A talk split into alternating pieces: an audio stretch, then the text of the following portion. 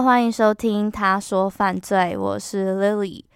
想必大家在点进来听之前，可能看到标题，可能听到开场音乐不一样，就已经知道这一集内容会是跟圣诞节有关系的案件了。没错，这一集应该算是应景的圣诞节集数。但是啊，在开始之前，我想要先跟大家聊聊我对圣诞节的感觉，尤其是今年。今年是我回台湾的第二年，那今年的圣诞节对我来说蛮特别的，也觉得跟去年比起来更有节庆感。我在猜啊，可能是因为我是今年才搬到台北的，那台北不论是天气啊，或是街头的装饰品，都会让人家觉得格外的有气氛。我印象中，我好像从十一月天气开始变冷的时候，我就开始放有节庆感的爵士音乐了。然后十二月开始，天气又再更冷了一点嘛，就让我忍不住，真的很想要在今年好好过一个很完美的圣诞节。那其实我在去了美国之前，我都觉得圣诞节就是一个很普通的节日，好像没有一定要庆祝的样子。是一直到我去了美国之后，才真的有深刻的感受到庆祝圣诞节的这个氛围。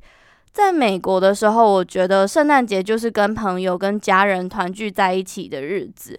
对我来说啦，那个时候，呃，我觉得每年从感恩节的连假开始，就会知道要很放松，一路松到隔年的一月，学校开学的时候，才会觉得哦，要收心。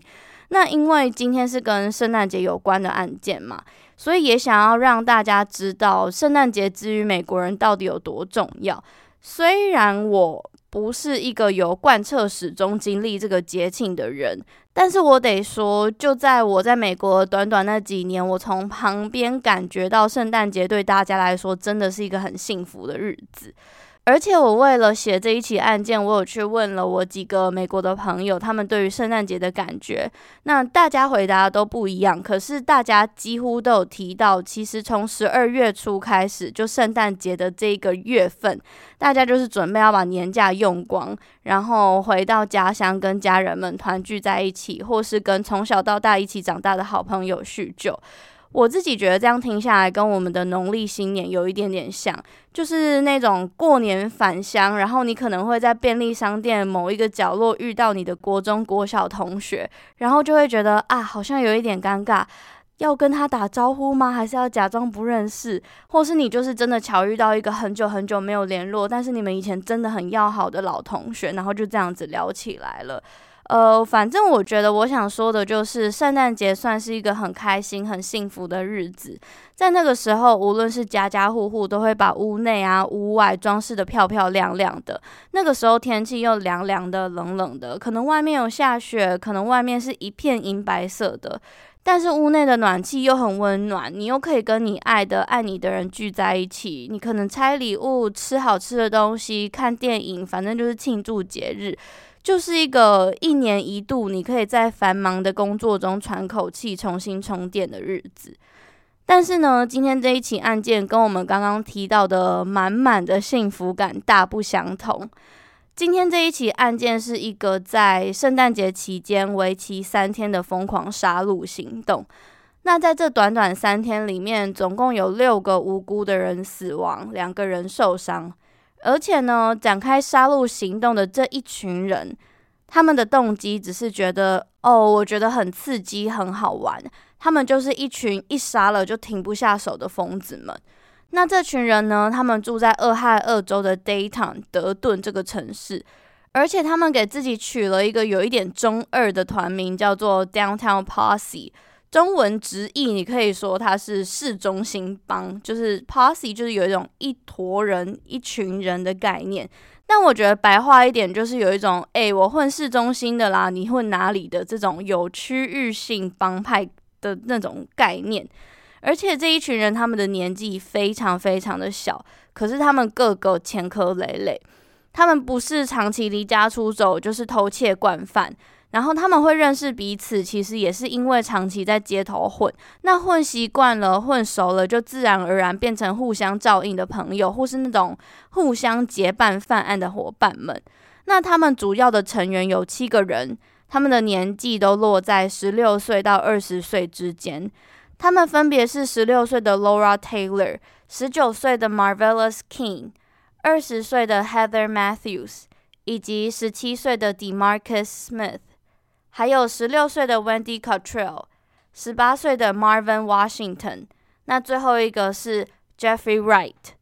那我知道，我讲到这里，大家一定会说啊，这样人名太多了啦，好难记哦，我记不住。但是我跟大家说，基本上这些人名你们就听听就好。呃，我等等会尽量可能让大家记住这些人，而且他们不是每一个你都一定要记住。刚刚有说这群人他们的年纪都非常非常的小嘛，就十六岁到二十岁之间，而且他们也常常在监狱或法院进进出出的。他们这一群人呢，都会固定聚集在一个叫做 Bill 的人的公寓里。呃，这个公寓就有一点像是他们的小小毒窟。这个叫做 Bill 的人呢，会提供他们毒品，让他们在这边吸毒、喝酒、聚集、做一些非法的事情等等的。那我刚刚不是讲了超多人名吗？在这边帮大家划重点，这些人名里，你只需要稍微记到我要讲的这一起案件中的四个主谋就好了。那这四个人分别为两对情侣。而其中领导这个杀戮行动的人呢，或是你也可以说他是帮派的领袖，他是十九岁的 Marvelous King。那跟他一对的，他的女朋友是帮派里面年纪最小，才刚被学校退学没有多久的十六岁的 Laura Taylor。除了这两个人以外，这一个杀戮行动四个人里面还有另外两个人，这两个人也是一对情侣。他们分别是二十岁才刚出狱两个月的 Heather Matthews，以及她的男朋友十七岁的 Demarcus Smith。大家只要记这四个人就好。那你现在记不住也没有关系，因为待会多听。几次，或者是待会我一直重复这些人名的时候，你们就可能会有一点点印象了。你们只需要记得哦，领导这一次杀戮行动的帮派领袖以及他的女朋友是年纪最小的那一个，还有另外两个人是一对情侣，这样子就好了。这一起的连环杀戮行动要让我们回到一九九二年的十二月二十四号平安夜这一天的白天。我刚刚有说嘛，原本这一群人他们成天就是无所事事，只想着要怎么偷抢拐骗到更多钱。所以在平安夜这一天，他们突然灵机一动，有了一个新的想法。在当时年纪最小的女性成员 Laura Taylor 和她的男朋友 AKA 帮派领袖 Marvelous King，他们想到要去骗他们其中一个还算有钱的朋友。那这个朋友的年纪已经跟他们不是同一个 level 了。这个朋友他三十四岁，他开好车，平常出手也算挥霍，所以这一对小情侣就把歪脑筋动在他身上。他们马上打了一通电话给这个有钱朋友，说：“哎，我们要来办一个多人运动派对，你要不要参加？”那这里我读到的报道，英文是写 orgy，就真的是你们在想的那个多人运动派对。所以这个有钱朋友他也说：“哦，好啊。”于是这一对小情侣，他们就又联络了帮派的另外一位女性 Heather Matthews。那这样子，这四个人也说好了要一起到这个有钱的朋友家里集合。然后当所有人都到齐了之后，这个多人派对也真的好像要开始了。但是这个有钱朋友不知道的是，其实他们原本盘算的是要以这个性为借口进去他家之后，开始搜刮一番他屋内的所有贵重物品。首先，这一群人在到了这个有钱朋友家之后，他们先喝了几杯酒。再来，这个年纪最小的女性成员 Laura Taylor 就先走进了房间，开始脱衣服。跟在她后面的是这个有钱的朋友，再来才是另外两位成员。在他们到了房间之后，有人开始脱衣服，有人开始解裤子。就当一切好像正准备要顺利进行的时候，这个帮派领袖 Marvelous King。他突然掏出了一把枪，指着这个有钱朋友，然后其他两位女生就趁着这个机会，拿电线把这个有钱朋友绑在床头的木板上，再按照他们原定的计划去搜刮屋里面的重要物品。那同时，这个帮派领袖 Marvelous King 在其他两个人在偷东西的时候，他正看着这个已经被绑在木板上的有钱朋友。突然间，房间里面传出一阵枪响。那一声枪响是来自稍早年纪最小的女成员 Laura Taylor 在车库里发现的一把点三二口径的迪林格手枪。那在听到枪响过后，原本在屋子里面其他地方搜刮物品的两个人就赶快赶回房间去。在进到房间里面，他们看到的是这一个有钱的朋友，他的胸前被开了一枪，而开枪的人是帮派领袖 Marvelous King。不过呢，这一枪并没有让他们的朋友马上死亡，而这个朋友好像是感觉疼痛，所以双脚正在挣扎。接着呢，这一位年纪最小的成员 Laura Taylor 就把手枪接过来，对着朋友的头再开了一枪。在那一枪之后，他的朋友就再也不挣扎了。而这一位有钱朋友是他们的连环杀戮行动里面的第一位受害者，也是第一位死者。在他们杀了朋友之后，他们又开始搜刮了屋内所有值钱的物品，像是电视啊、烤箱啊、微波炉啊、吹风机啊、电棒卷这一种很细微的东西，或是金钱、现金以及珠宝等等的。那他们把这一些偷来的东西全部堆进这个有钱朋友的车子里面，然后把车子开走。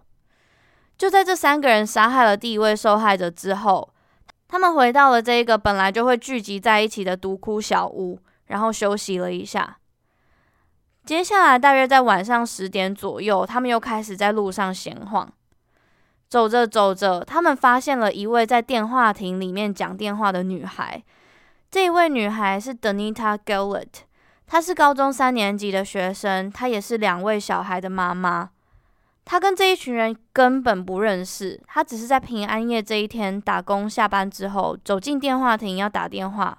碰巧被游荡在街头的这一群人遇见而已，但是呢，他就这样子成为了圣诞杀戮行动的第二位受害者。首先呢，还是这一群人，他们在遇到女孩之后，先是大声的拿枪指着她，要她把身上的上衣跟鞋子都脱掉，并且交出来。这一位女孩也照做了，但是在那之后，在她把东西交给对方之后，这一位帮派领袖 Marvelous King 对女孩连续开了五枪，女孩当场失去生命迹象。那这是第二个他们杀害的死者。那其实，在女孩被杀害了过后没多久，警方就发现了她倒在电话亭外面，地板上都是鲜血。在警方调查过后，他们找到地板上有几发点二五口径的 Blazer 铝制子弹壳。而且警方也有发现，死者的大衣、鞋子、后背包都不见了。不过，这虽然是他们在平安夜晚上杀害的第二位受害者，但对警方来说，其实是镇上第一起谋杀案件。他们才开始展开调查。那就在这一群人随机杀害了第二位受害者之后，他们就好像想要庆祝什么，所以就和帮派里的其他成员聚在这个小独库公寓里。其实这时候已经超过晚上十二点了。严格来说，圣诞节已经到了，但他们的杀戮行动没有就此结束。下一个受害者是帮派里面的其中一位成员 Jeffrey Wright。你没有听错，不是别人，就是帮派里面的其中一位成员。那根据 Dayton Daily News 的记载，其实是因为他们在这个嗯庆祝小派对里面突然之间起了口角。而且 Jeffrey Wright 他其实也是帮派里面其中一个女孩的前男友，那对他开枪的人是这个女孩的现任男友。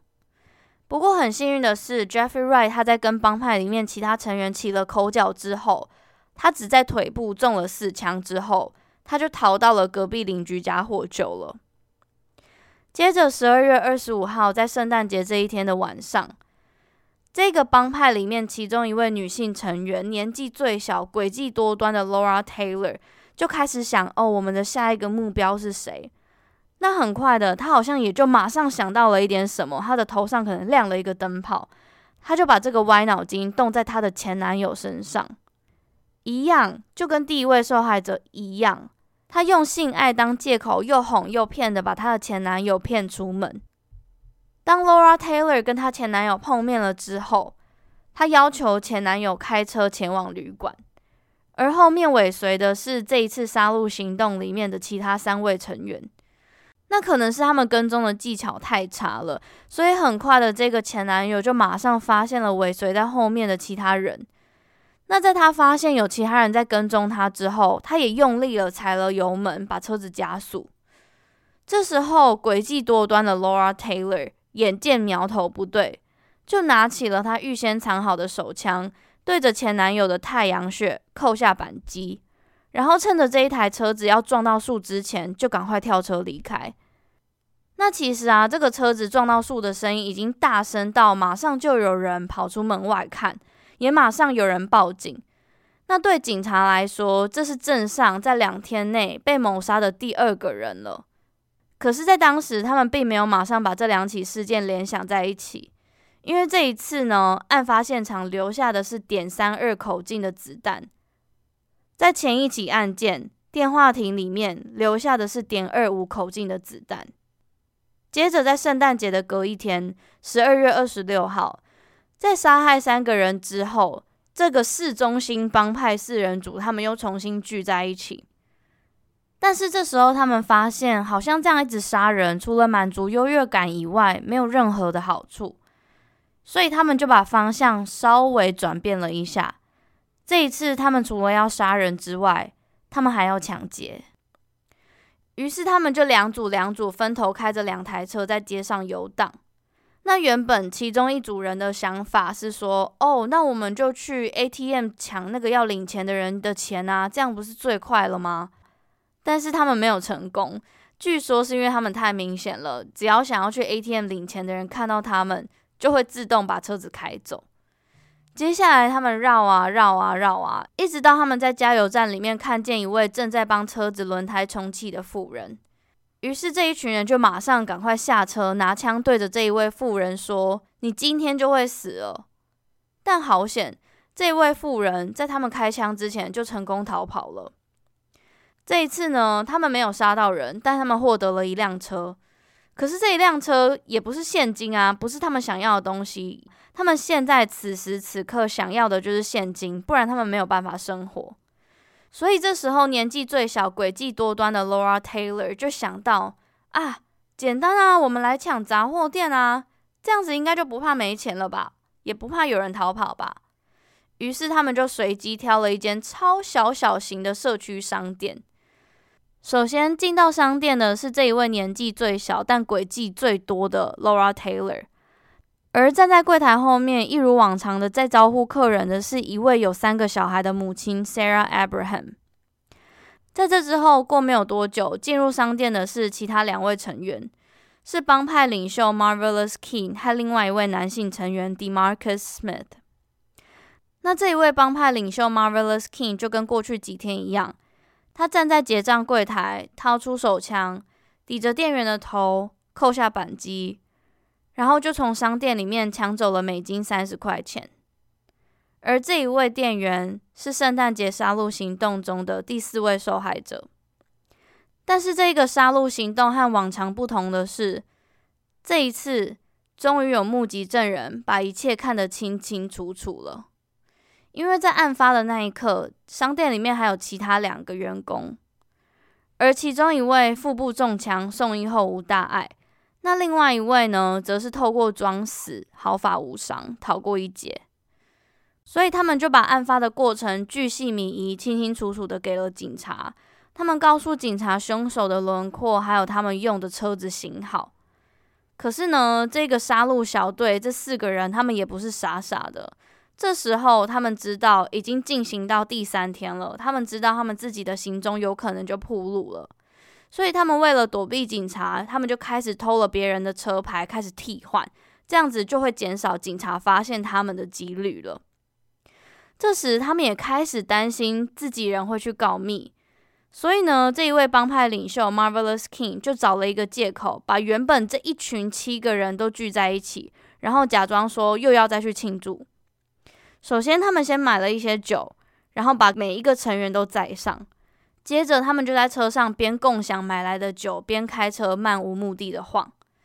这时候，其中一位没有加入前几天的杀戮行动的成员，好像感觉到事情不对，他就说：“哦，我要先回家了。”他就先下车了。这时候，车上只剩六个人。再来，他们还是继续开始游荡，游荡到一半，突然之间，帮派领袖 Marvelous King 就说：“哦，我想要上个厕所。”所以就把车子停在路边有一片墓地的地方。然后在他下了车之后，他就告诉其他两个没有加入杀戮行动，但是知道所有事情的人说：“你们下车。”这时候具体发生什么事情不知道，但是在我读到的报道里面。Marvelous King，他有拽着其中一位女生的头发，这个头发被拽着的女生，她大喊着：“我们没有告密，我们真的没有告密啊，我们真的没有告密。”然后 Marvelous King 回答他：“Shut up, bitch，婊子闭嘴。”接着他和杀戮小队的另外一个男性，就一人拉着一个他们帮派的朋友，把他们带去旁边的土堆处枪决了。那其实。刚刚那个提前下车，好像嗅到事情有一点不对劲的朋友，也不是省油的灯。他在下车了之后，担心这四个人会开始杀得片甲不留，所以就主动向警方报案，并且他也提供了这四个杀戮小队的人的名字，以及他们不断不断在开的那一台偷来的车。那就在警方有了更多人事物关键的线索之后，他们也开始在路上盘查寻找这四个人的下落。也很快的，在十二月二十六号圣诞节隔一天的下午，警察在路上找到他们的目标以及车辆。那最后，在警方经过一阵追捕之后，才把所有人都逮捕。所以截至到目前为止，这个杀戮行动从平安夜当天有两位死亡，一位受伤。分别是第一位死者有钱朋友，第二位死者电话亭无辜的女孩，第三位受害者大腿被枪击中，但是成功逃跑的前男友。接着十二月二十五号圣诞节这一天，总共有两位死亡，一位受伤，两位受害者，他们分别为第四位死者是这个诡计多端、年纪最小 Laura Taylor 的前男友，还有第五位死者超商里面的那一位柜台小姐，以及第六位受害者。在超商里面腹部中弹的店员，还有第七位受害者在装死毫发无伤的那一个店员。再来，圣诞节隔一天，十二月二十六号，这一天总共有两个人死亡，他们分别为第八、第九位死者。这两位都是知道所有事情，但担心会去告密的一起混的帮派朋友。这三天总共有九个人受害。于是，在这四个人被逮捕了之后，警方一个一个分开侦讯，一个一个比对口供。其中呢，提供最多详细资讯的人是那个一个都没有杀的女性成员 Heather Matthews，而一句话都不肯说、态度最差的人是那个诡计多端、年纪最小的 Laura Taylor。警方说呢，他甚至看起来一点悔意都没有，还称他是铁石心肠的人。那在质询的内容，我查不到任何记录。可是我有看到曾经咨询过他的警察，有在其他媒体的访谈内容，在咨询他的时候说，当我问他要不要上厕所的时候，他完全没有回答，而是站起身走到位置的旁边，直接尿在地上，然后再走回位置上。在当时，警察还补充说，在那一刻我就知道这个人绝对不简单。的确，大家可以去 Instagram 看照片。我觉得 Laura Taylor 的照片就是看起来很固执，看起来很凶狠，但她其实小小的，然后看起来真的年纪很小。那接下来呢，这个杀了最多人的帮派领袖 Marvelous King，警方对他的评价是什么呢？警方说他的应答感觉是一个很有礼貌的人。问他问题的时候，他会回 Yes sir, No sir。所以透过他的回答，真的很难想象他和这一起案件有关联。而且呢，这个帮派领袖 Marvelous King，他和他的女朋友不一样，他一五一十的把过去所有发生的事情全盘供出。那侦办这一起案件的员警还说，他们就像鲨鱼一样。一旦他们尝到了血的味道，他们就再也停不下来，甚至开始大开杀戒。最后，在一九九三年十二月十号，帮派领袖 Marvelous King 被二十起严重的谋杀罪起诉，其中呢包含多起的谋杀重罪，还有抢劫、偷窃、绑架。最终他被判了死刑以及二十五年的有期徒刑。那他在二零零九年的七月二十一号，他三十六岁的时候接受了药物注射死刑。他在临终前没有打算上诉，他也没有留下任何一句话。而当他在执行死刑的时候，执行室外没有任何他的家人，在外面的是这一起圣诞杀戮事件里的受害者家属们以及他的律师。但我觉得蛮有趣的是，他在执行死刑之前，向狱方点了很多食物，是真的很多哦。这是我第一次知道，原来美国执行死刑之前，也会像台湾一样可以选择食物。那他选择的东西有丁骨牛排搭配 A1 牛排酱，还有一磅重的炸虾配鸡尾酒酱，还有薯条、洋葱圈配番茄酱。以及一些小餐包，还有两个李子，一个芒果，一磅美国无籽白葡萄，还有一个巧克力蛋糕，两罐百事可乐跟两罐 A N W 的麦根沙士。我我不知道他有没有吃完啦，但是呃，我觉得蛮有趣的，而且他的菜单真的是算是很南方的食物吧。那除了他，其他三位杀手呢，都被判了无期徒刑。我们先说其中两个未成年的人好了，他们两个因为犯案当时都还未成年，所以没有被判死刑。那这个年纪虽小但诡计多端的女孩呢，她被判无期徒刑，她要到二零九八年才能假释。可是她当时会是一百二十三岁了，所以基本上她也是终身监禁的意思。那另外一个未成年男生，他是十七岁的 Demarcus Smith。他也是被判无期徒刑，二一二三年可以假释，到时候他一百四十七岁了，所以也是终身监禁的意思。那其中唯一一个成年人呢，是这一起案件中唯一没有杀人的二十岁的 Heather Matthews，他也是被判无期徒刑，二一二三年可以假释，那到时候他会是一百六十岁了，也是终身监禁的意思。那我想，应该有些人会怀疑说，他成年了，他怎么没有被判死刑？其实他没有被判死刑的原因，是因为他和警察交换条件。当时他和警察交换条件，说他尽可能提供所有犯案过程的细节，那他可以逃过死刑。其实这一起案件就差不多到这里。目前除了 Marvelous King 他被执行死刑以外，其他剩下的两女一男，他们都正在服刑当中。好哟，那今天的圣诞节杀戮案件就先分享到这里。今天这一集的内容比较短，我自己觉得可能是因为我个人真的。单纯对于这种杀杀杀的内容没有办法引起太多共鸣，所以我也就找不到可以延伸去讨论的点和给予更多的 feedback。今天这一整集我比较有兴趣的内容是在执行死刑前的那一餐，那我的确也有去找更多相关的资料，只是我没有办法短时间去消化这么多这么多资料，所以我想说之后有机会再来跟大家分享。那我其实觉得这一集短也没什么关系，因为这一集也算是圣诞节的特别内容，分享不同案件，感觉也蛮好的。大家听到这一集的时候，会是二十号礼拜一早上，其实圣诞节就快到了，在这边提前祝大家有个幸福美满又温暖的圣诞节。因为接下来我知道北部的天气好像都会蛮冷的，所以大家要多多保暖，多多保重。那在这一集结束之前，其实我有一个私人的小小事情想要分享。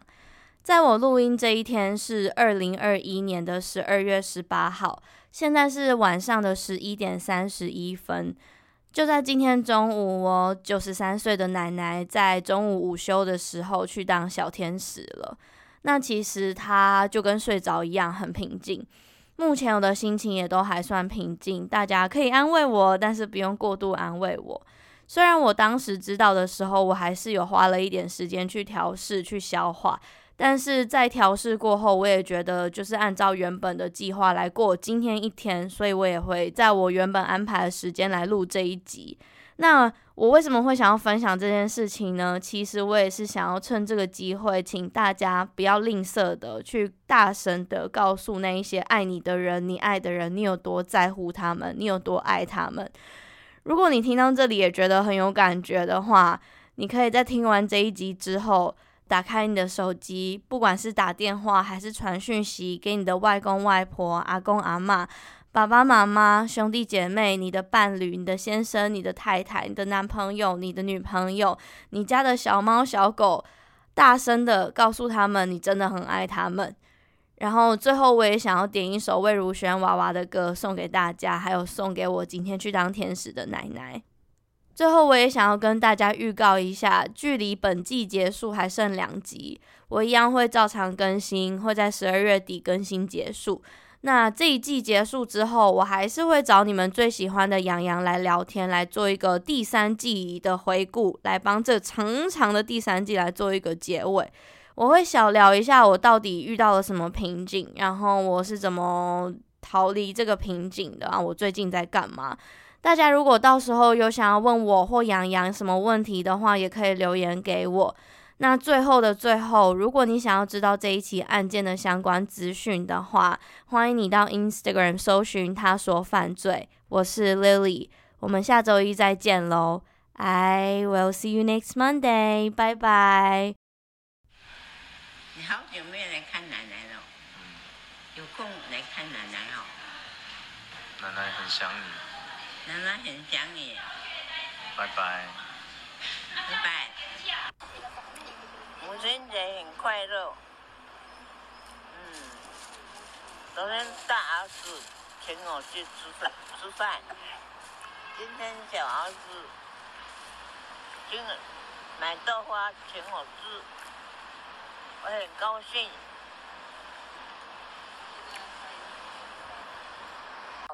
冇呀冇爱全素婆，素婆咯，酱油诶，牛肉，买迄个，买迄个甜肉，种菜种菜诶，菜开发诶，结籽诶，做油诶，做油做油诶，做菜诶，啊就这米坨坨，冇呀冇爱全素婆，素婆咯，酱油诶，啊牛肉，买迄个，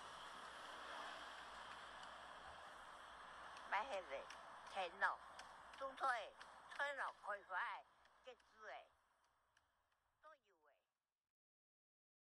奶奶，我爱你哦，拜拜。